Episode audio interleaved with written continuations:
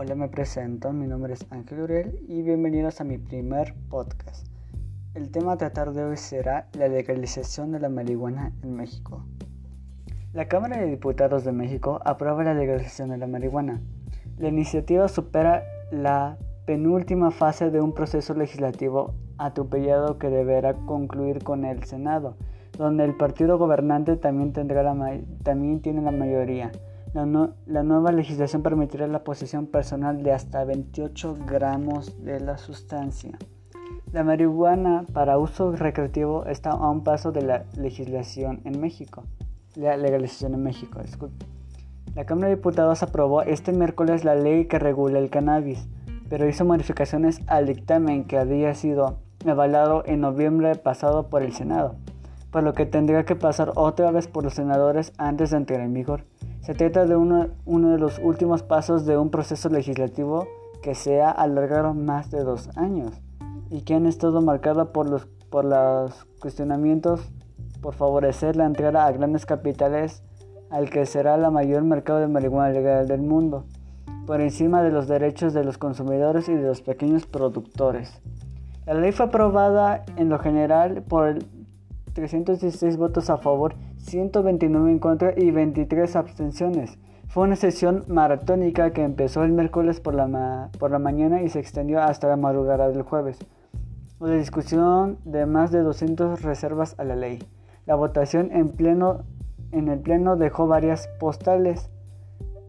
Irepan Maya, diputado de Morena, forjó un cigarro de marihuana en la tribuna para apoyar el dictamen. La priista Cintia López Castro sacó una bolsa de orégano y empezó a cuestionar a quienes avalaron la ley. Un viaje, un viaje de cuatro días, ¿eso es lo que quieren? La intervención se volvió viral.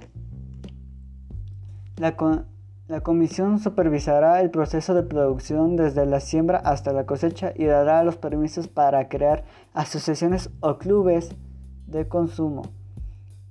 Las asociaciones tendrán entre 2 y 20 miembros mayores de 18 años, con un máximo de 4 plantas por socio, menos de 50 plantas de marihuana por grupo. El Estado promoverá campañas para inhibir el consumo de menores de 25 años.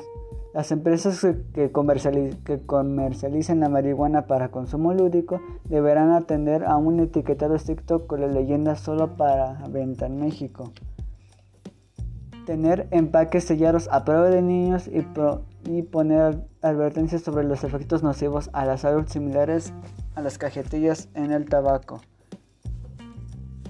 El nuevo dictamen quita los pocos candados que había para la integración vertical, que una sola empresa participe en varias etapas del proceso de producción, distribución y comercialización. La medida es llevada por, por empresas extranjeras que buscan un pedazo de negocio en el país pero ha sido criticada por las organizaciones civiles, aunque se prevé que se dé atención prioritaria a las comunidades que han sido afectadas por las, por las, por las políticas prohibicionistas, la, pobreza y la violencia. Las, las, licencias de producción y los permisos de consumo tienen una vigencia de entre 1 a 5 años. No se ha definido cuánto costarán. Se busca convertir uso de las sustancias en un negocio y no en un derecho acusó la diputada independiente Lucía Riojas. El bloqueo de Morena, el partido del presidente Andrés Manuel López Obrador y sus aliados han definido que se trata de un hecho histórico al dejar atrás el modelo prohibicionista.